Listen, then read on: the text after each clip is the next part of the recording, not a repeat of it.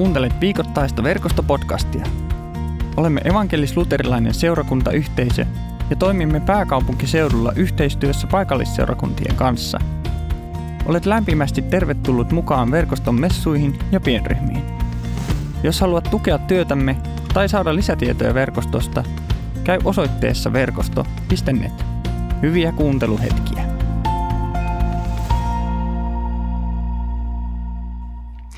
Jos olit jo messun alusta mukana, niin Emil mainitsi tällaisen, että meillä on ollut kolmen puheen sarja.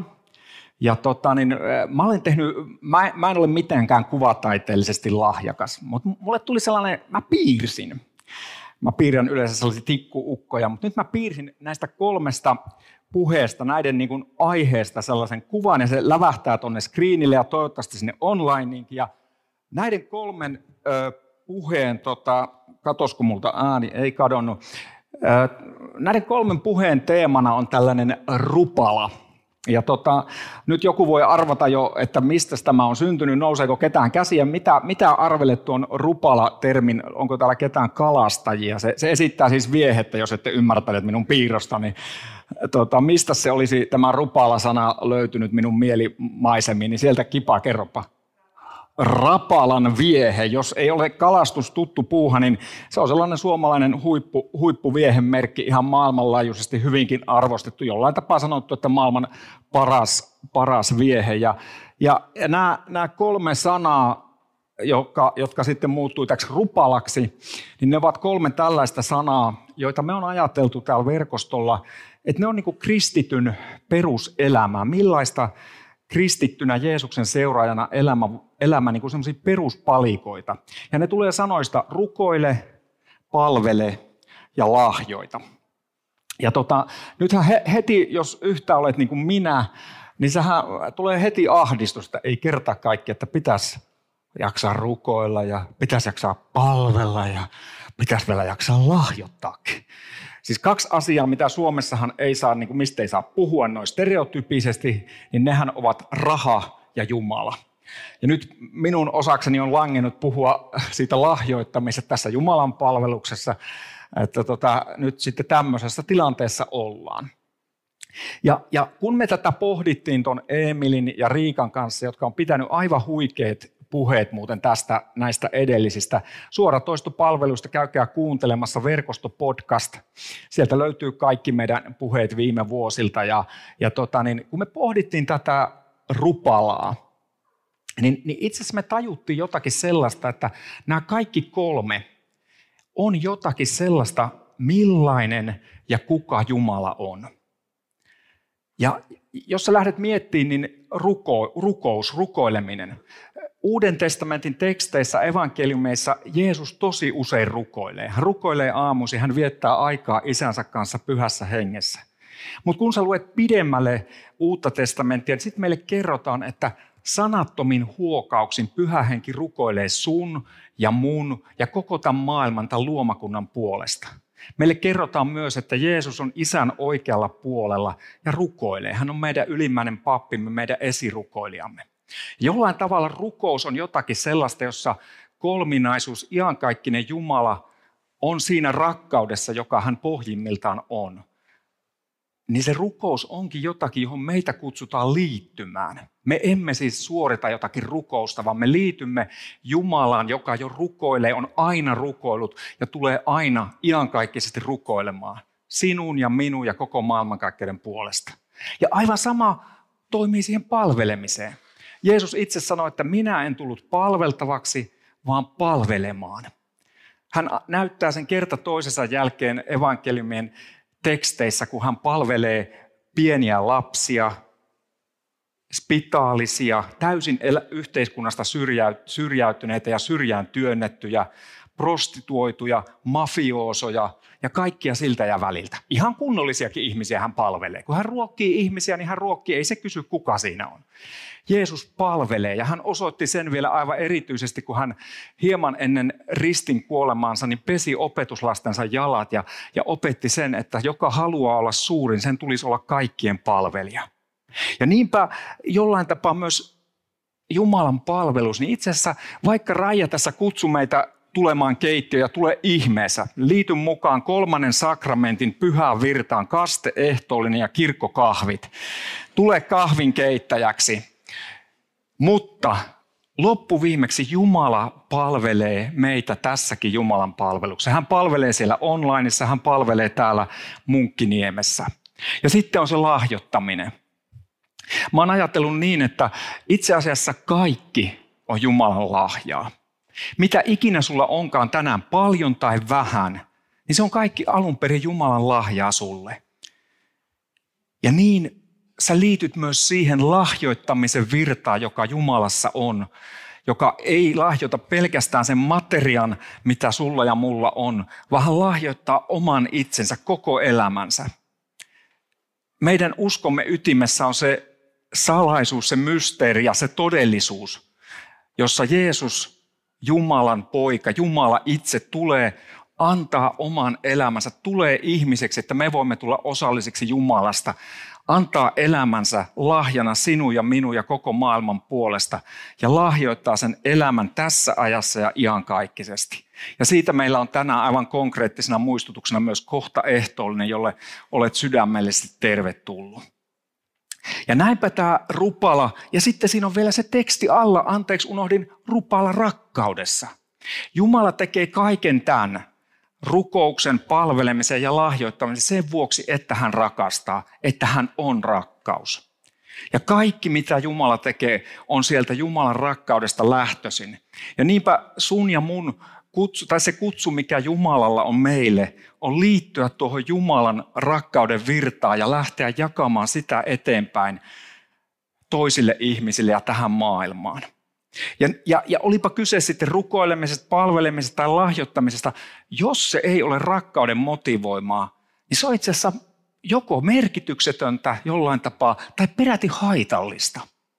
Apostoli Paavali kirjoittaa korintilaiskirjeessä, jossa on tuttu monille tuttu 13 luku, jossa puhutaan rakkaudesta tosi kaunin sanoin. Ja siellä hän kertoo muun muassa, että jos antaisin kaikki omaisuuteni ja rukoilisin ja tekisin kaikenlaisia juttuja, ja sitten tulee se lause, ilman rakkautta, siis tekisin kaikki nämä asiat, rukoilisin, palvelisin, lahjoittaisin, mutta ilman rakkautta olisin vain kumiseva kaiku tai pamahtava pelti. Että jokseenkin jos minussa, jos sinun ja minun elämä ei ole rakkauden motivoimaa, niin se on jotakin, joka kaikuu tuolla kaukaisuudessa kumisee, tai sitten se on peräti haitallista melua. Ja niinpä mä haluaisin, että mitä ikinä mä puhunkaan tämän jälkeen, niin on vapaa. Jumala kutsuu sua rakkaudessa. Sun ei tarvitse puristaa itsestäsi yhtään mitään, vaan Jumalan kutsu on se rakkauden kutsu, johon hän kutsuu sua ja mua, meitä kaikkia mukaan. No mutta nyt, Mennään päivän tekstiin, se tulee meille Vuorisaarnasta, Matteuksen evankeliumin kuudes luku, ja siellä on tällainen, tällainen pätkä meille tänään annettu. Jeesus sanoo, älkää kerätkö itsellenne aarteita tänne maan päälle. Täällä koit ja muut hyönteiset tekevät tuhojan ja varkaat murtautuvat varastamaan. Kerätkää siis itsellenne aarteita taivaaseen. Siellä koit ja muut sellaiset eivät turmele niitä, eivätkä murtovarkaat vie niitä. Sydämesi on siellä, missä aarteesikin on. Tämä tässä on Jumalan sana ja nyt sitten jatketaan vielä miettimästä, että mitä se voisi tarkoittaa meille tänään vuonna 2022 vai mikä tämä vuosi on? Kai se 22 edelleen on. Mitä se voisi tarkoittaa? Jeesus puhuu aarteiden keräämisestä. Hän antaa kaksi vaihtoehtoa. Tai hän sanoo, että älkää kerätkö aarteita tänne maan päälle. Täällä koit tuhoa ja murtovarkaatkin varastaa. Sen sijaan kerätkää itsellenne aarteita taivaaseen, missä koit ei turmele ja varkaat ei varasta. Sitten hän sanoi, että siellä, missä sydämesi on, siellä on sun aarteesikin. Niin kuin mä sanoin, että raha, raha liikuttaa meitä ihmisiä. Me kaikki tarvitaan sitä. Mä en tiedä millainen sun taloustilanne on ja, ja tota, raha on vaihdannan väline, kaikille tarpeellinen. Se pyörittää tätä maailmaa meidän omassa elämässä ja se pyörittää maailmaa globaalisti. Mutta tässä evankeliumin katkelmassa Jeesus ikään kuin sanoo, että et, et, ei kannata kerätä rahoja tänne maan päälle, tänne maalliseen elämään. Voisi sanoa nykytermeillä, että täällä inflaatio vie sen rahan arvon, tai se hukkuu jonnekin muuhun. Ja, ja jotenkin se, että, että kuin ikinä paljon mä keräänkään fyrkkaa, niin viimeistään silloin, kun mä henkäsen viimeisen henkäykseni, niin se raha mun kohdalle on täysin merkityksetöntä. Oletteko samaa mieltä?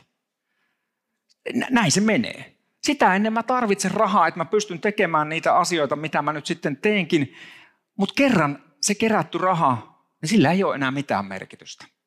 Ja sitäkin ennenhän siihen on paljon inflaatiot ja muut kaikki. Minä en ymmärrä niistä mitään, mutta, tai jotakin ymmärrän toki, mutta, mutta, mutta mä ajattelin näin, että, että Jeesus puhuu tässä ikään kuin valuutan vaihdosta. Että hän sanoo, että on mahdollisuus kerätä aarteita, mutta niitä ei kannata tallettaa tämän puoliseen maailmanpankkiin.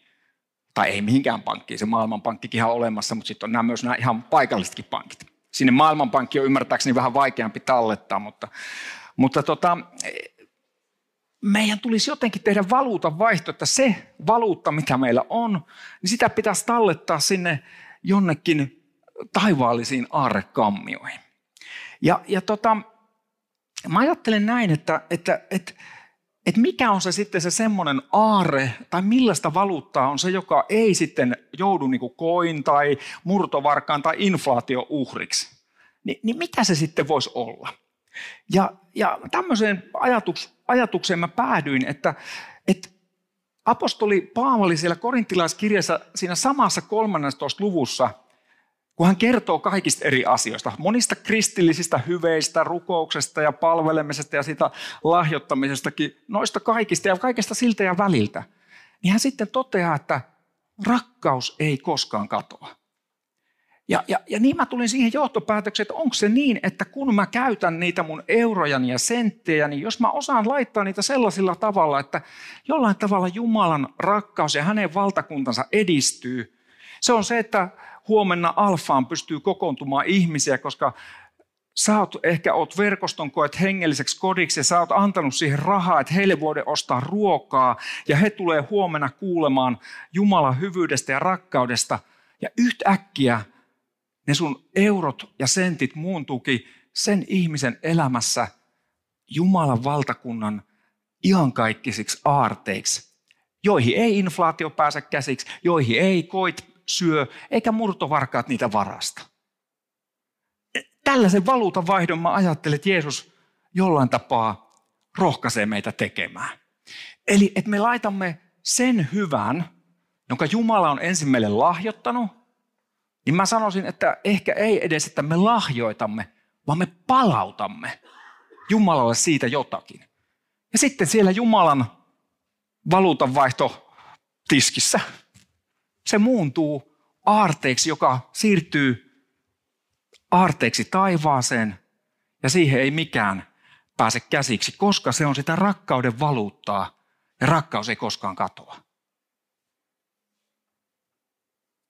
Tällaiseen johtopäätelmään mä tulin. Mä ajattelin, että se, tämä raha on, niin kuin mä sanoin alussa, tämä on tosi vaikea aihe, ainakin Suomessa niin kuin kristityille. Ja, ja sitten se on yllättävää, että, että raamatulla ei tullut olevan mitään ongelmaa rahasta puhumisen kanssa. Jotkut raamatun selittäjät ja tutkijat väittää, että raamatun yksi, ellei keskeisin, niin yksi ehdottomasti keskeisin, se on joka tapauksessa yksi ehdottomasti keskeisin, ellei se ykkönen, on puhe rahasta, vauraudesta, mammonasta, millä ikinä termeillä sä haluatkaan sitä kertoa tai kuvailla. Jotkut on laskenut, että noin 3000 tai reilu 3000 mainintaa on raamatun lehdillä niin kuin tästä vauraudesta, valuutasta, rahasta.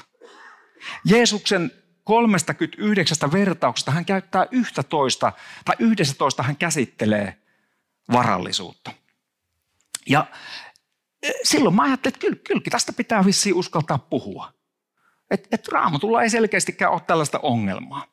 Ja niinpä mä ajattelin, että mä haluan vielä katsoa tänään meidän kanssa kolme kohtaa, kolme kohtaamisesta, jossa Jeesus kohtaa jonkun henkilön ja sitten puhutaan rahasta. Tänään puhutaan nyt sitten siitä lahjoittamisesta ja rahasta. Mä en lue niitä tekstejä, sä voit ne tarkistaa raamatusta. Mä kuvaan ne silleen vapaamuotoisesti. Ensimmäinen niistä on sellainen, häntä kutsutaan esimerkiksi rikkaaksi mieheksi. Se on, se on miten UT 2020 sen kuvaa. Ja, ja tapahtuma meni näin. Jeesus oli opettamassa tapansa mukaan ja, ja sitten sieltä tuli tällainen rikas nuori mies tai rikas mies ja hän sanoi, että, että mitä mun pitäisi tehdä, että mä voisin periä ikuisen elämän. Jeesus vastaa hänelle ja sanoo, että, että noudata käskyjä, eli niitä juutalaisen lain käskyjä, kymmentä käskyä ja näitä muita. Ja mä ajattelen, että siinä keskustelussa on varmaan puhuttu myös lahjoittamista, koska useinhan meidän raamatun, me kuullaan niin kuin se tiivistelmä siitä, mikä joku kohtaaminen on ollut. Siinähän on puhuttu käytännössä paljon enemmän. Ja Jeesus kertoo, että noudata niitä käskyjä, mitä juutalainen laki vaatii.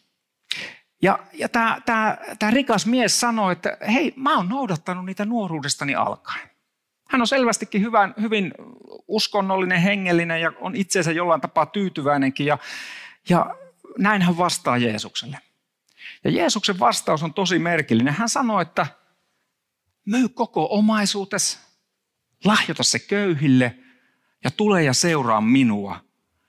Ja silloin sinulla on aarre taivaassa. Ja sitten se tarina jatkuu niin, että tämä mies synkistyi, meni pois, ainakin siinä kohtaa elämäänsä, meni pois Jeesuksen luota, koska hänellä oli paljon rahaa.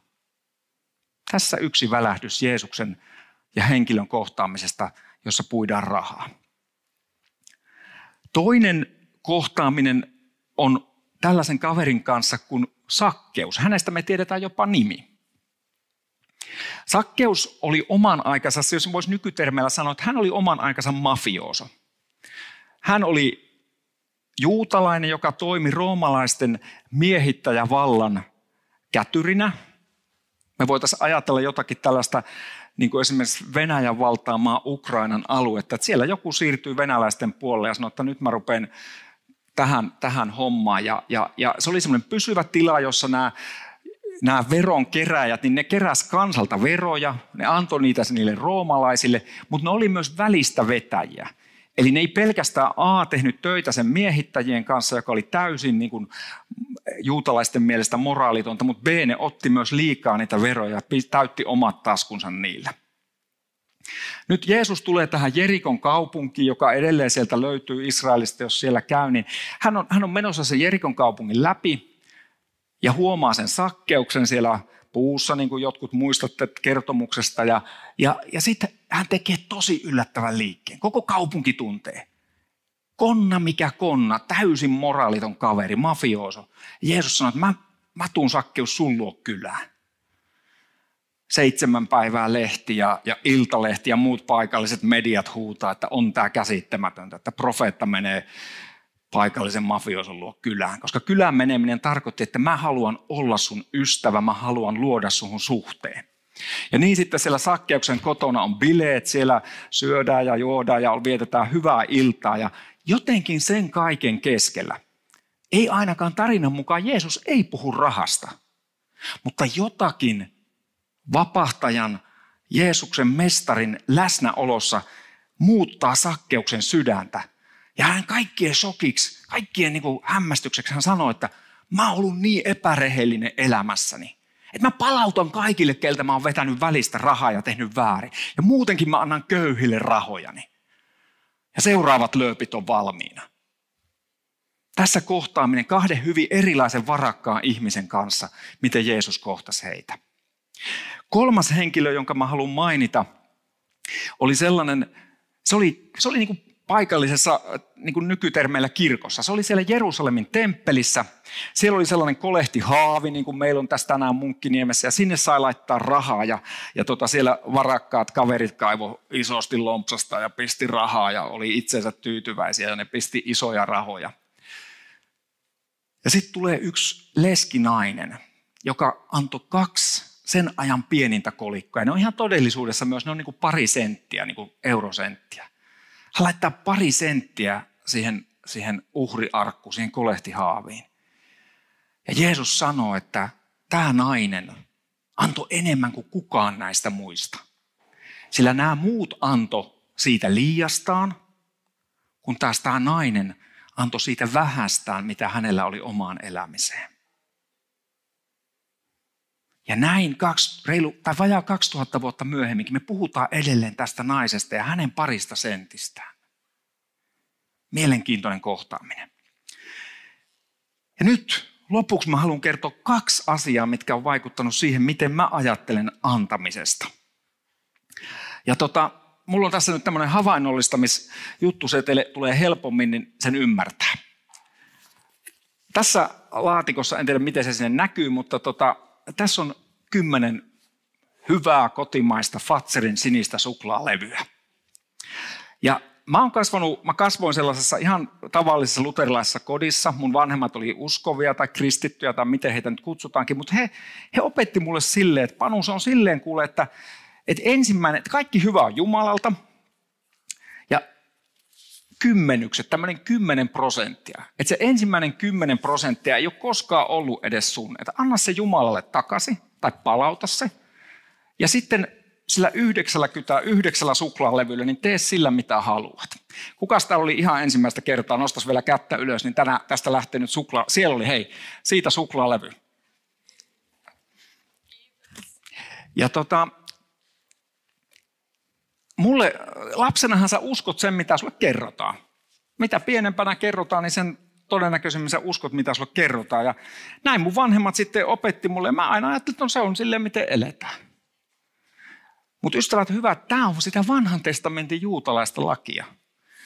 Uudessa testamentissa Jeesus kertoo, että hän on tullut ja täyttänyt kaiken lain. Me emme voi millään rukoilemisellamme, palvelemisellamme, lahjoittamisellamme. Me ei ansaita eikä meillä ole mitään pakkoa tehdä siitä mitään. Tämä on ihan älyttömän hieno ja hyvä tapa, sillä jos mä nyt sanoisin, että kuinka monta suklaalevyä on, niin kukaan ei teistä pystyisi arvaamaan, että onko tässä yhdeksän vai kymmenen, koska se pino näyttää yhtä isolta. Mutta kun sä annat siitä, niin se on kuitenkin merkittävän paljon. Koska se on, se on paljon siitä sun tulosta tai mistä, kun sä annat 10 prosenttia, niin sehän on aika paljon. Joka tarkoittaa sitä, että jos moni ihminen antaa näitä, niin ystävät hyvät, sinne Jumalan pankkiin, jossa vaihdetaan sitä valuuttaa siihen, siihen rakkauden valuuttaan, niin se alkaa kasvaa. Siitä tulee, siitä tulee ihan niin kuin hyvällä tavalla massia, niin kuin nyky, nykynuoret sanois. Ja, ja mä oon jotenkin jatkanut sitä, vaikka mä löydän sen, että ei tämä itse asiassa ole Uuden testamentin varsinainen opetus, niin mä oon jatkanut sitä, koska mä ajattelin, että tämä on hyvä. Mä oon aina pärjännyt sillä 90 prosentilla. On ollut monesti tiukkaa, mutta se on myös semmoinen ikään kuin se sanominen, että Jumala, mä luotan suhun, että sä pystyt tekemään tänne tämä 90 pinnaa, ikään kuin menee vähän pidemmälle kuin se mun sata olisi mennyt. Ja se on semmoinen hyvä, hyvä tapa, ikään kuin sanoo, kun Jeesus sanoi, että älkää sun oikein käteistä tietäkö, mitä vasen tekee, että sieltä nyt se vaan menee, etkä sen enempää ajattele. Ja sitten on monesti pystynyt antamaan vielä senkin jälkeen, vaikka se on lähtenyt omaan seurakuntaan se ensimmäinen kymmenen pinnaa, niin sitten on pystynyt kuitenkin vielä antamaan ja siunaamaan toisia senkin jälkeen. Mutta sitten se, mikä muutti mun ajattelun antamisesta, niin sekin tapahtui jo kauan sitten. Ja siitä on, siitä on mä oon 50V, niin siitäkin on, käytännössä siitä on itse asiassa hieman, siitä on 31 vuotta. Ja, ja tota, sekin liittyy suklaaseen. Ja mä olin, mä olin tota, nykyisen vaimoni, silloisen hyvän ystäväni kanssa semmoisella lyhytaikaisella lähetystyön, semmoisella puolen vuoden mittaisella lähetystyökoulussa semmoisessa ja, ja siinä kohtaa me oltiin semmoisessa paikassa kuin Kuukin saaret, se on Tyynellä valtamerellä semmoinen hyvin pieni pläntti. Ja, ja mä olin siellä, me oltiin semmoisen pienen paikallisen pojan synttäreitä seuraamassa ja se muistaakseni täytti kymmenen vuotta. Ja mä katsoin, kun hän sai ne pari hassua mitätöntä lahjaansa. Ja se avasi jonkun leluun ja katsoi sitä, että onpas kiva. Ja sitten se toinen lahja oli niin semmoinen suklaapatukka, jossa ei ollut mitään paloja, mistä voi jakaa, vaan se oli yhtä pötköä. Ja siinä oli se porukka ringissä, niin kuin Emil sanoi, että tehdään rinkiin tilaa. No siinä oli ne porukat, hänen ystävänsä, 5-6 kundia. Ja kun se avasi sen suklaapatukan, niin hän alkoi jakaa sitä niille ystävilleen.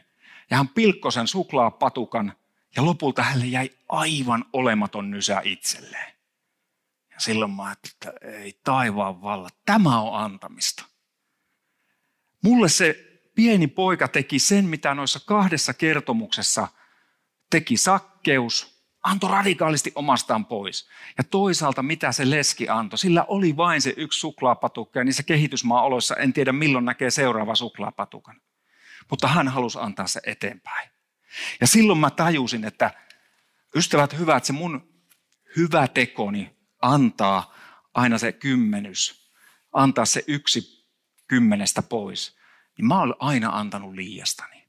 Mä edelleen jatkan antamasta liiastani, koska mulla on edelleen nämä yhdeksän. Ja kun me mennään siihen, että mitä tämä tarkoittaa tänään meille, niin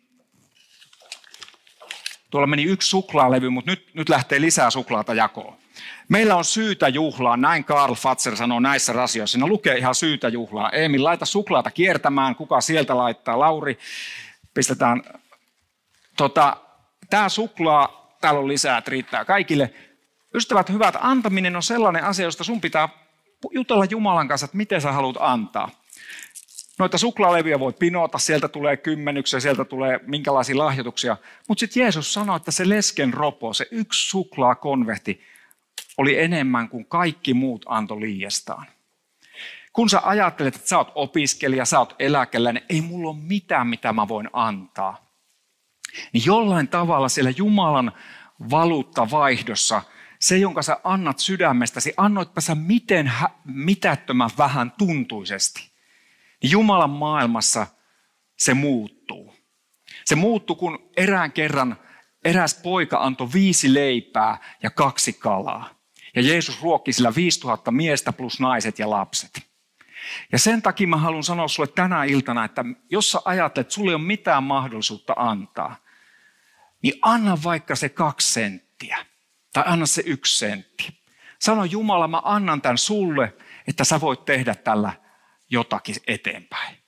Jos sä oot lahjoittanut tyypillisesti kymmenykset, niin älä missään nimessä lopeta niitä lahjoittamasta, ellei se ole tullut sellaista syyllisyydestä ja pakosta ja velvollisuuden tunnosta. Sitten lopeta. Tämä on tietysti vaarallista, koska meidän palkat riippuu siitä, mitä te lahjoitatte.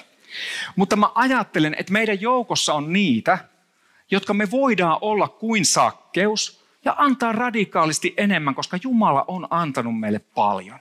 Ja sitten on meitä, jotka maksetaan niitä kymmenyksiä, me annetaan jotakin siitä ja välistä ja vähän enemmän. Ja sitten on meitä, joiden elämäntilanne ei kerta kaikkiaan salli juurikaan mitään antamista. Ja sut on kutsuttu silloin antamaan se leskeropo.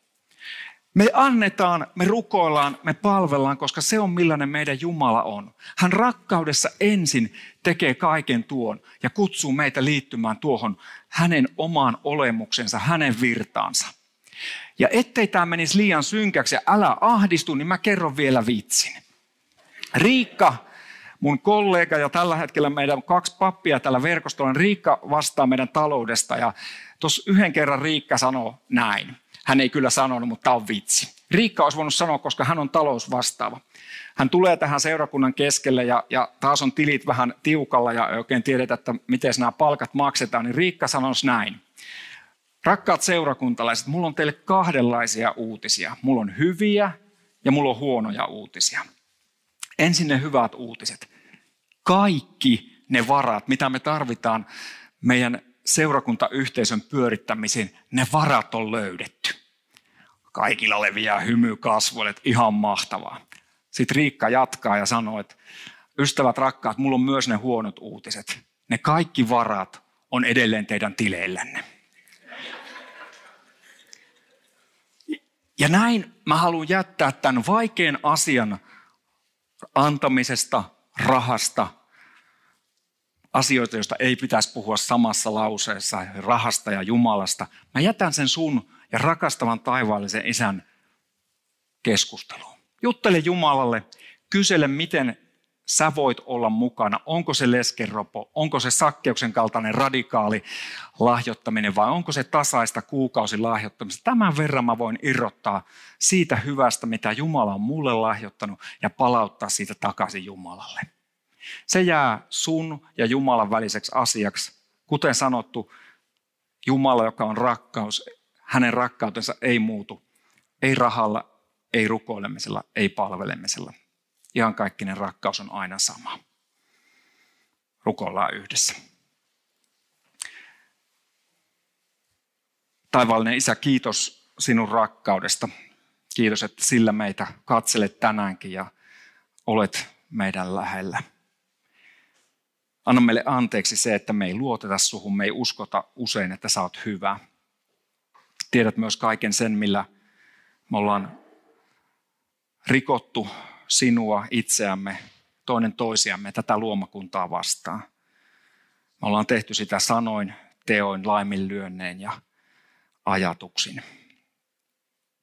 Kuule, kun tässä hetkessä vielä jätämme sen jos sydämellämme on mitään, mikä meitä syyttää, niin saamme jättää kaiken, joka meitä painaa sinun ristisi juureen ja pyytää sinulta anteeksi.